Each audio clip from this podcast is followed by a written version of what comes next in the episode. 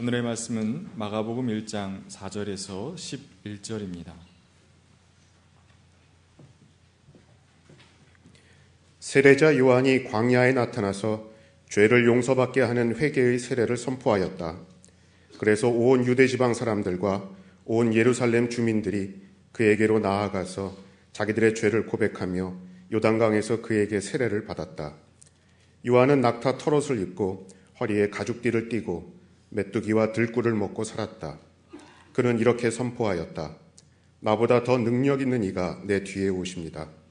나는 몸을 굽혀서 그의 신발끈을 풀 자격조차 없습니다. 나는 여러분에게 물로 세례를 주었지만 그는 여러분에게 성령으로 세례를 주실 것입니다. 그 무렵에 예수께서 갈릴리 나사렛으로부터 오셔서 요단강에서 요한에게 세례를 받으셨다. 예수께서 물속에서 막 올라오시는데 하늘이 갈라지고 성령이 비둘기 같이 자기에게 내려오는 것을 보셨다. 그리고 하늘로부터 소리가 났다. 너는 내 사랑하는 아들이다. 내가 너를 좋아한다.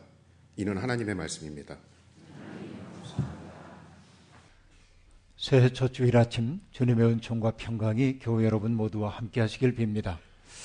오늘은 주현 후 첫 번째 주일입니다. 주현 후라고 말하는 까닭은 주현 절이 이미 지나갔기 때문에 그렇습니다. 교회 전통에서 주현절이란 주님이 세상 앞에 몸을 드러내신 모습을 드러내신 날을 기념하는 날인데 성탄절과 더불어서 주현절은 1월 6일 날로 확정되어 있습니다. 교회 부활절이라든지 다른 절기들은 변동이 있지만 주현절만큼은 고정되어 있는 그런 날입니다. 주현절은 서방교회 전통에서는 동방 박사들이 세 가지 예물을 가지고 주님을 찾아오심으로 예수님을 왕적 존재로 드러낸 것을 기념하지만 동방교회에서는 세례자 요한에게 주님이 오셔서 세례를 받으심으로 공생애를 시작하신 것을 일러서 주현절이라 그렇게 말하고 있습니다. 그러니까 이 두 가지가 다 의미 있는 일이라고 어, 볼수 있습니다. 어쨌든 그날을 1월 6일 날로 우리들이 확정하여 지내고 있습니다. 그래서 오늘은 주현절 후 첫 번째 주일이 되는 것이라고 말할 수 있겠습니다. 말씀드렸다시피 주현절이라고 하는 것은 주님이 세상 앞에 모습을 드러낸 날이기도 하지만 동시에 그날은 예수 그리스도를 통해서 하나님의 구원의 섭리가 이 땅에 올곧게 드러난 그러한 날이라고 말할 수도 있겠습니다. 그런 의미에서 주현절이라고 말할 수도 있습니다. 광야의 예언자 세례자 요한의 세례 바로 이것이 주현절과 깊은 관련을 맺고 있습니다. 뭐 지난 아, 연말에도 제가 세례자 요한의 이야기를 나눴습니다만 세례자 요한의 이야기를 할 때마다 제 마음에는 거칠게 어떤 고동이 느껴지게 됩니다. 왜냐하면 그는 세상에 그 무엇에도 구애되지 않은 참 자유인으로 살았기 때문에 그렇습니다. 이 사람 저 사람 눈치나 보면서 마땅히 해야 할 일을 하지 못하고 또 해야 할 이야기를 곡해하며 하는 사람들이 많은 세상에서 일체의 권위에 대해서 주눅드는 법 없이 전해야 될 말 가감 없이 전했던 이 세례자 요한의 그 모습은 언제나 감동스럽게 우리에게 다가옵니다. 그는 세례를 받기 위해 자기의 앞에 나오는 사람들을 바라보면서 얼마나 애썼냐고 그들을 다독거리고 정말 고생 많았다고 말하지 않았습니다. 뭐라고 얘기했습니까? 독사의 자식들아, 누가 너희를 일러서 이 재앙을 피하라고 일러주더냐라고 말합니다. 이것이 세례자 요한입니다. 그는 거침없었고 그리고 조금도 유보하지 않는 말씀을 전하던 사람입니다. 그의 삶의 자리는 광야입니다. 광야라고 하는 거 우리로선 별로 그런 경험을 갖지 못하지요. 여러분 얼마 전에 평화 노래꾼인 홍순관 집사가 만주에 가가지고 백두산에 올랐다가 백두산 사진과 더불어서 그리고 광활한 만주의 벌판을 찍어서 제게 보내며 새해 인사를 해왔습니다. 저도 답을 했습니다. 아, 여기가 연암 박지원이 얘기하고 있던 그 자리, 울만한 장소이군요. 연암 박지원은 호곡장이라고 하는 장에서 그 넓디 넓은 가없이 펼쳐진 그 넓은 벌판을 바라보면서 정말 이곳이 울만한 장소라고 얘기를 했는데 저는 그 마음 알 것 같아서 그런 답장을 했던 기억이 납니다. 광야라고 하는 것은 어쩌면 그런 곳인지도 모르겠습니다. 광야, 그것은 허허롭고 척박하기 이를 데 없는 곳입니다. 말랑말랑한 감성만으로 살아갈 수 없는 것이 광야라고 말할 수 있겠습니다. 시시때때로 차가운 비바람과 맞서야 하고 어떤 때는 낮에는 뜨거운 태양볕 아래 걸어가야 하는 것이고 밤에는 내 몸 하나 가릴 것 없는 그 지형에서 혹독한 추위를 맨몸으로 맞아야만 하는 것이 바로 광야입니다. 바로 그 광야에서 세례자 요한은 외쳤던 것입니다.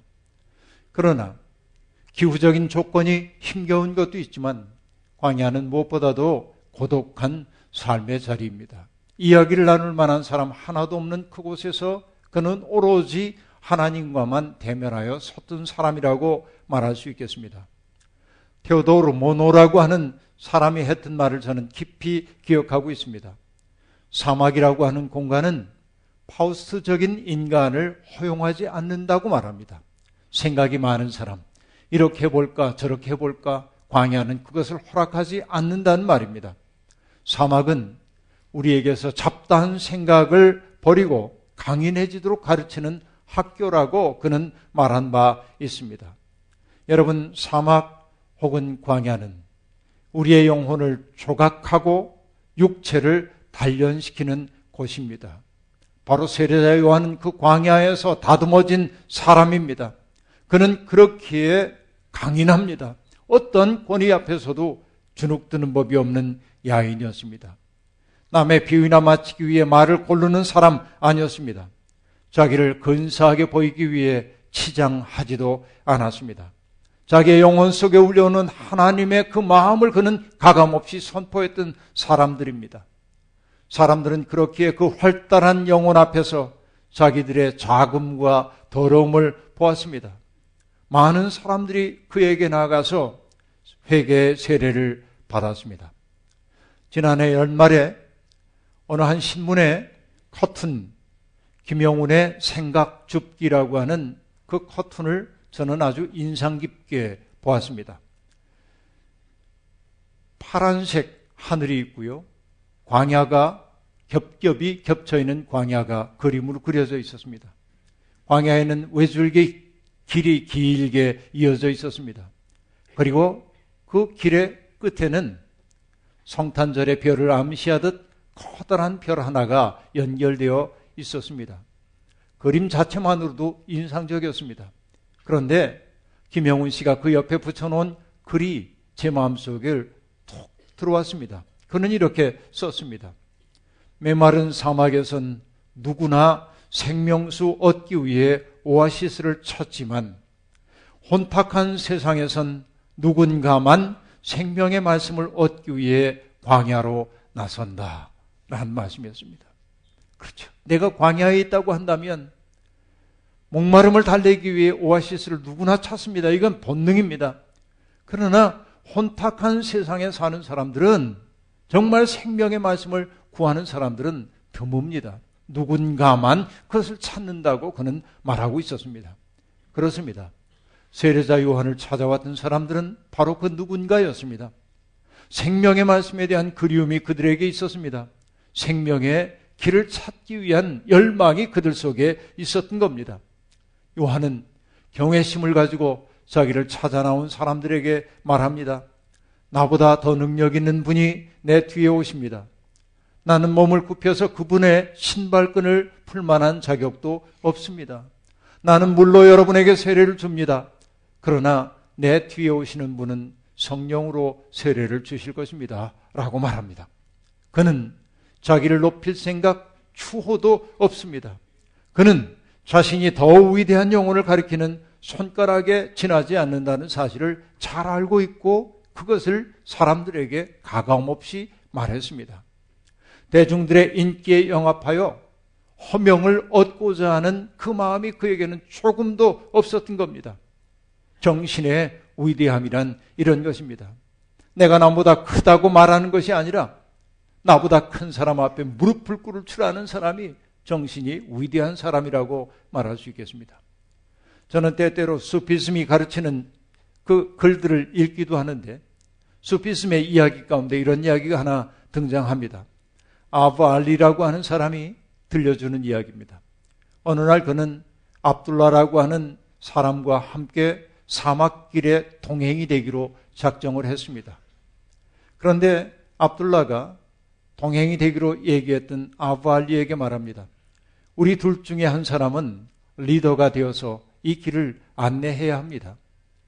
그러자 아브알리는 소슴없이 얘기했습니다. 당신이 리더가 되는 게 마땅합니다. 라고 말했습니다. 그러자 압둘라가 이렇게 얘기합니다. 당신이 정말로 나를 리더라고 생각한다면 나의 말에 복종해야 합니다. 물론이지요. 제가 복종하겠습니다. 그러자 압둘라는 주섬주섬 많은 물건들을 챙기기 시작했습니다. 밤을 날수 있는 여러 가지 물건도 챙기고 먹어야 할 음식들도 챙겨서 배낭 가득 집어넣더니 자기의 등에 짊어졌습니다. 리더로 선택된 사람이 하는 그 행동에 놀라서 아부알리가 얘기합니다. 그 배낭을 제게 건네주십시오. 내가 매는 게 맞습니다. 그러자 압둘라가 말합니다. 당신이 내게 당신이 리더입니다라고 말하지 않았던가요? 그렇다면 나에게 복종하십시오. 그래서 리더가 된 압둘라가 배낭을 짊어지고 척박한 광야길로 들어갑니다. 그날 밤 그들이 잠을 자고 있는데 굉장히 세찬 비가 내리기 시작했습니다. 그러자 압둘라는 자기의 겉옷을 벗어서 자고 있는 아부알리에게 비가 떨어지지 않도록 밤새도록 처마 노릇을 해주었습니다. 아침이 되어 깨어난 아부알리가 이렇게 혼자 말을 합니다. 당신이 리더입니다라고 말했던 그 시간에 내가 차라리 죽었더라면 좋을 것을 이라고 얘기합니다. 여러분 리더가 된다고 하는 거 누군가를 인도하는 사람이 된다고 하는 것이 어떤 일임을 적실하게 그 이야기는 우리에게 보여주고 있습니다. 남들 위해 군림하는 것 아니라 오히려 다른 사람의 종이 되는 것이 리더입니다. 그런 의미에서 이 세례자 요한은 위대한 영혼을 우리에게 보여주고 있는 것입니다. 여러분, 위대한 영혼은 자기의 분수를 정확히 알고 거기에 맞는 처신을 하는 지혜자라고 얘기할 수 있겠습니다. 제가 더러 얘기하기도 했던 브루더 호프라고 하는 공동체 여러분 기억나시죠? 그 브루더 호프 공동체는 예수 정신으로 살기 위해 똘똘 뭉친 사람들의 모, 모임입니다. 제가 여러분 아, 그 미국에 있는 그 브루더 호프 공동체 갔을 때 저를 안내한 사람이 자기의 작업장으로 나를 안내해 가면서 거듭거듭 했던 얘기가 뭐냐면 우리가 하고 있는 이 일은 예수님에 대한 사랑의 표현입니다. 이 얘기를 거듭거듭 하고 있는 거예요. 그들은 정말 예수 그리스도를 사랑하고 싶은 그 마음으로 살던 사람입니다.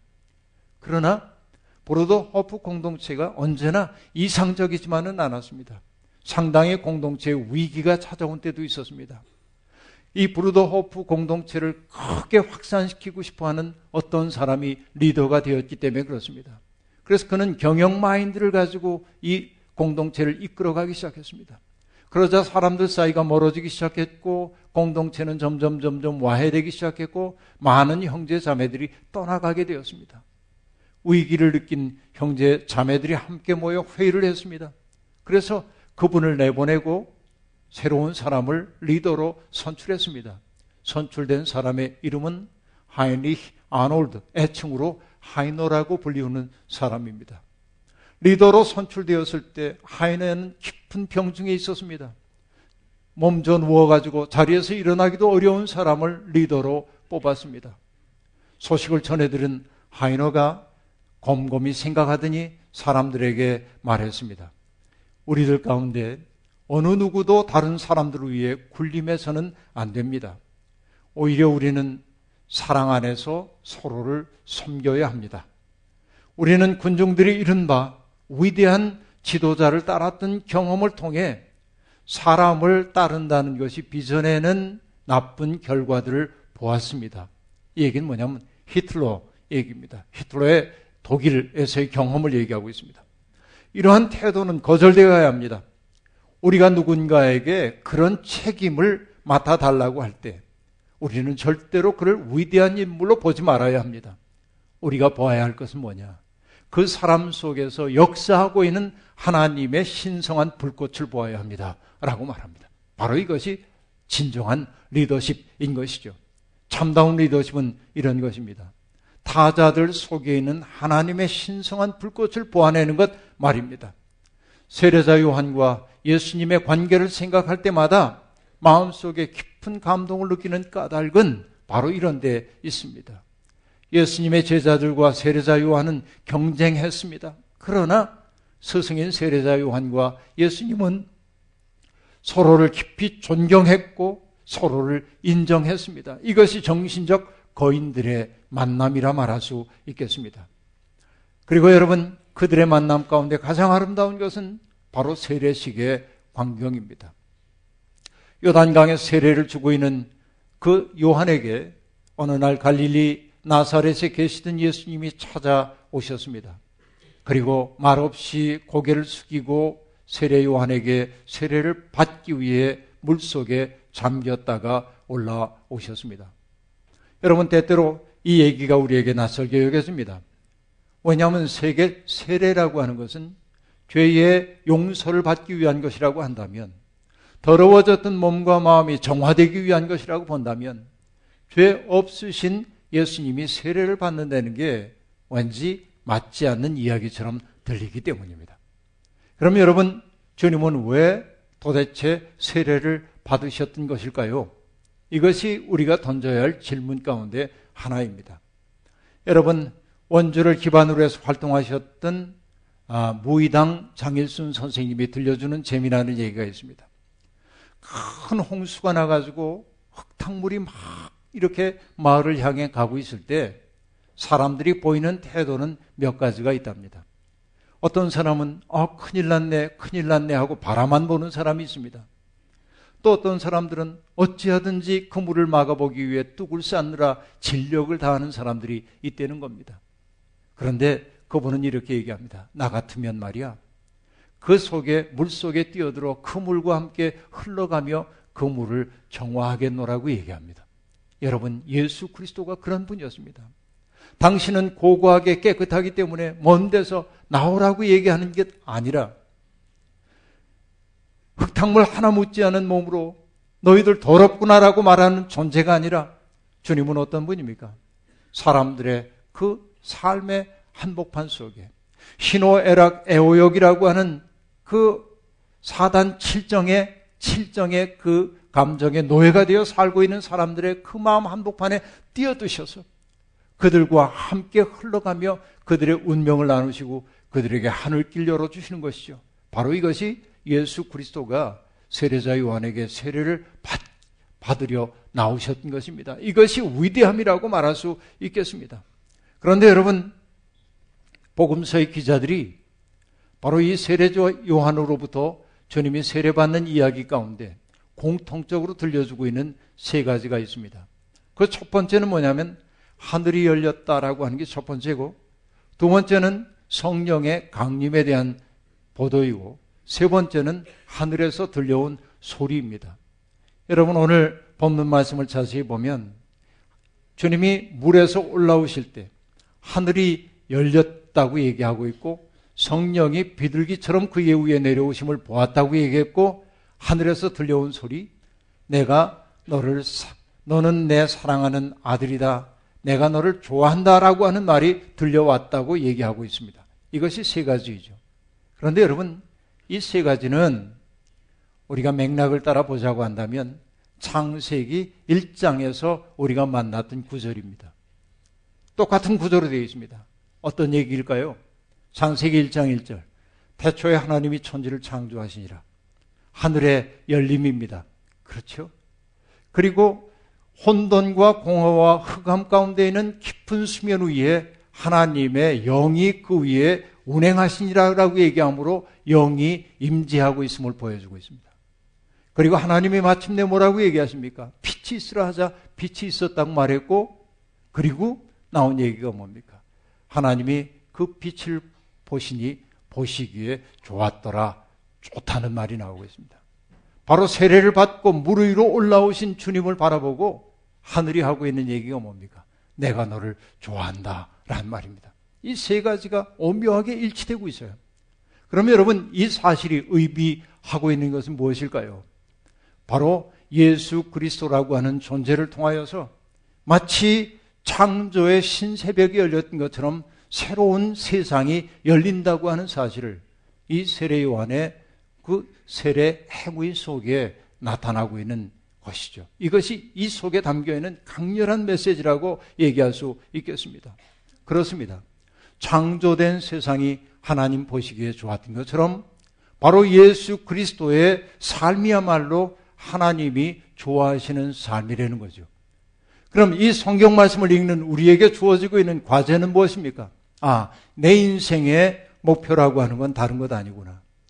하나님이 보시기에 좋은 삶. 하나님이 보시기에 참 좋다 하는 삶을 살아야 한다는 거예요. 이것이 여러분 오늘 세례를 받은 우리에게 주어져 있는 하나의 도전이라고 말할 수 있겠습니다. 그럼 여러분, 하나님은 어떤 사람을 좋아하실까요? 자기에게만 집착해 있는 사람이 아닙니다. 성경에, 성경이 우리에게 들려주고 있는 하나님이 좋아하시는 사람은 다른 사람의 삶에 연루되기를 꺼리지 않는 사람입니다. 예수님은 아까도 얘기한 대로 인간의 고난과 그리고 혼란의 한복판에 뛰어드셨습니다. 그렇기에 세례는 단순한 의례가 아닙니다.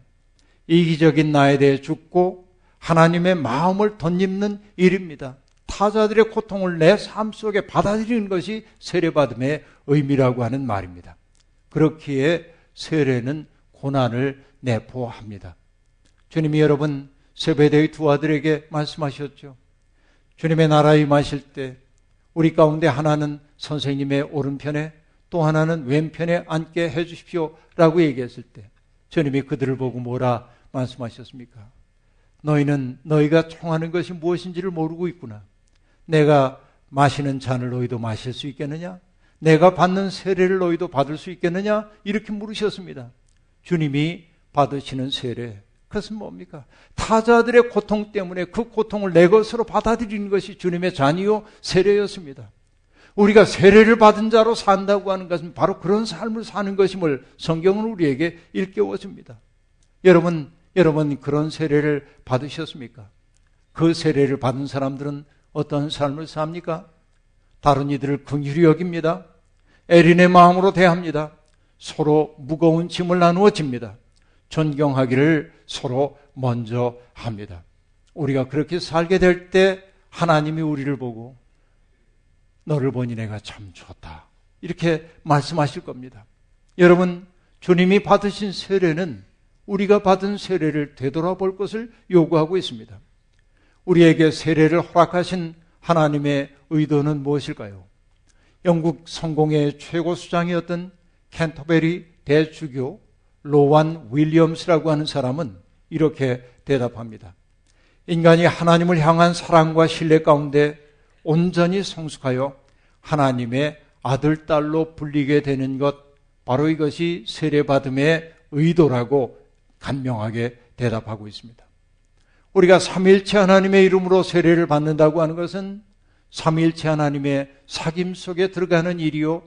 그 사귐 안에서 타자들과의 깊은 사귐 속에 들어가는 일이요.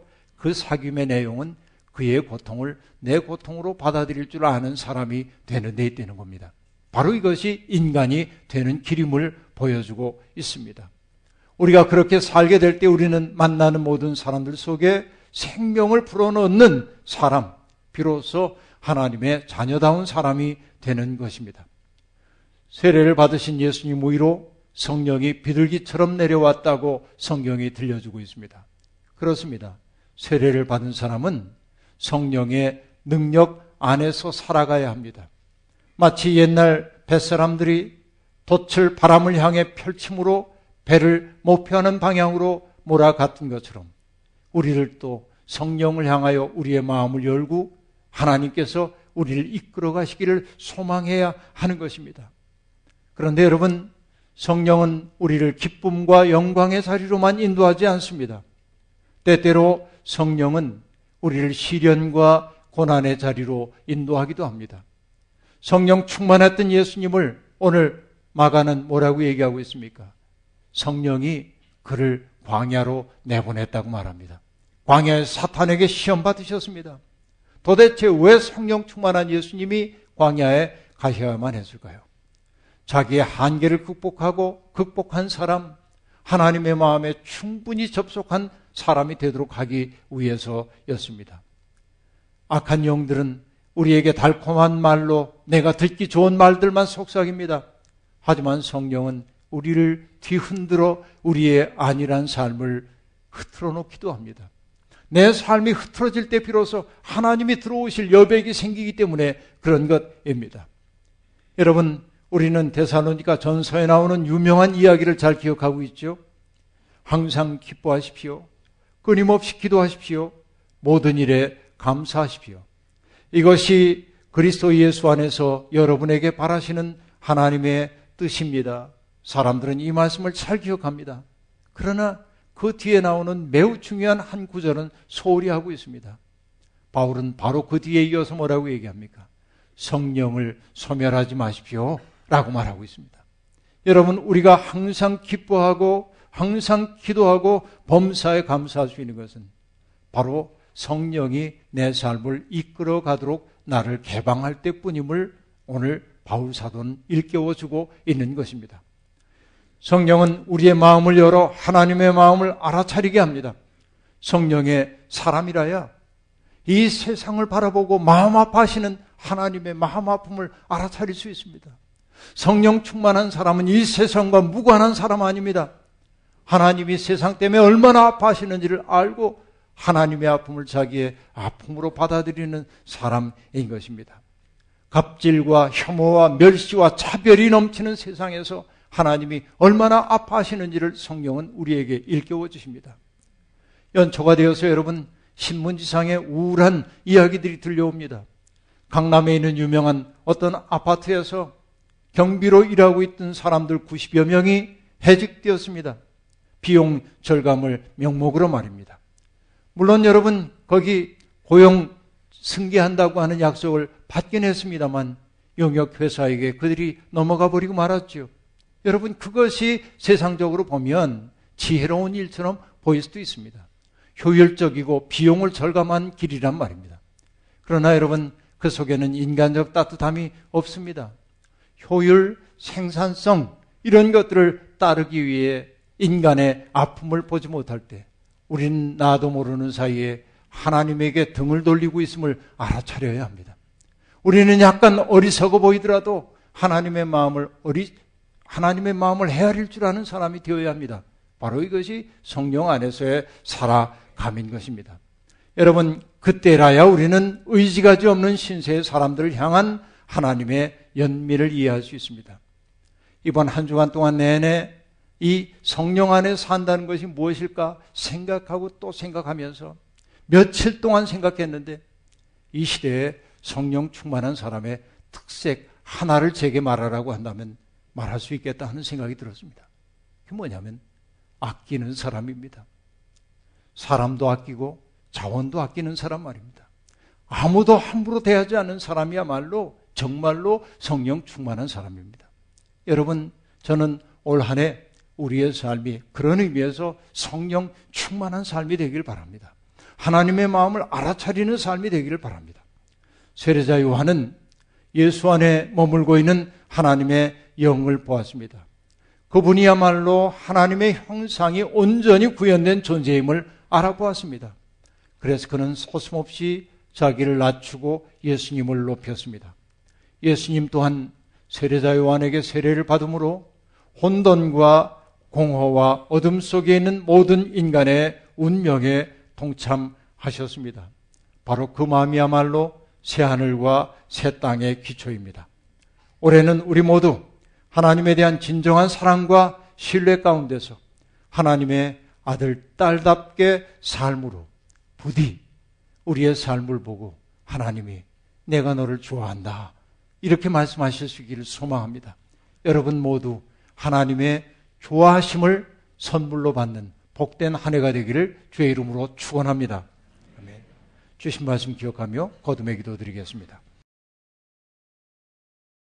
하나님 그리스도 예수께 속한 사람은 정욕과 욕망과 함께 자기의 육체를 십자가에 못 박았다고 바울은 가르쳐 주었습니다. 올 1년 내내 우리가 정욕과 욕망을 십자가에 못 박으며 살게 도와주시고 하나님이 우리 속에 채워주시는 성령을 통하여서 사랑과 기쁨과 화평과 인내와 친절과 선함과 신실함과 온유함과 절제함의 열매를 맺게 도와주옵소서. 예수님의 이름으로 기도하옵나이다. 아멘.